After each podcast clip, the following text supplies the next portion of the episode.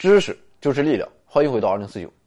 我们常说的声速为每秒三百四十米，这是在气温十五摄氏度且干燥的空气中的声速；而在零度的干燥空气中，声速为每秒三百三十一米。也就是说，声音会随着气温的下降而变慢。除了温度，空气的湿度也会影响到声速。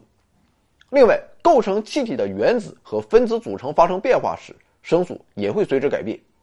比如说，在零度的氦气中，声速为每秒九百七十米，接近干燥空气中的三倍。此外，物质的状态不同，声速也会有很大的区别。比如，水蒸气中声速为每秒四百七十三米，水中的声速为每秒一千五百米，冰中的声速则为每秒三千二百三十米。一般来说，按照气体、液体、固体的顺序，物质中的声速会越来越快。那么，声速的差异究竟是如何产生的呢？我们知道，声音来源于物体的振动，振动通过周围的物质连锁传递出去，从而实现了声音的扩散。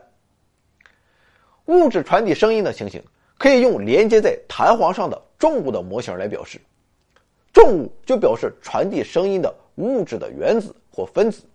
而弹簧则表示构成物质的原子或分子之间的结合强度。由于重物越轻，振动的越快，所以振动可以很好的传递到周围。也就是说，物质的原子或分子越轻，声速就越快。氦气比构成空气的主要成分氧气和氮气都要轻，所以与干燥的空气相比，氦气传播声音的速度更快。另外，弹簧越硬的话，振动也就越快。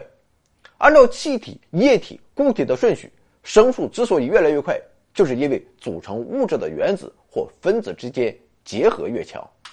完了，回到二零四九微信订阅号已全面升级，微信搜索“回到二零四九”或 “back to 二零四九”，阅读节目文本，还有更多惊喜，精神的、物质的，还有你懂的。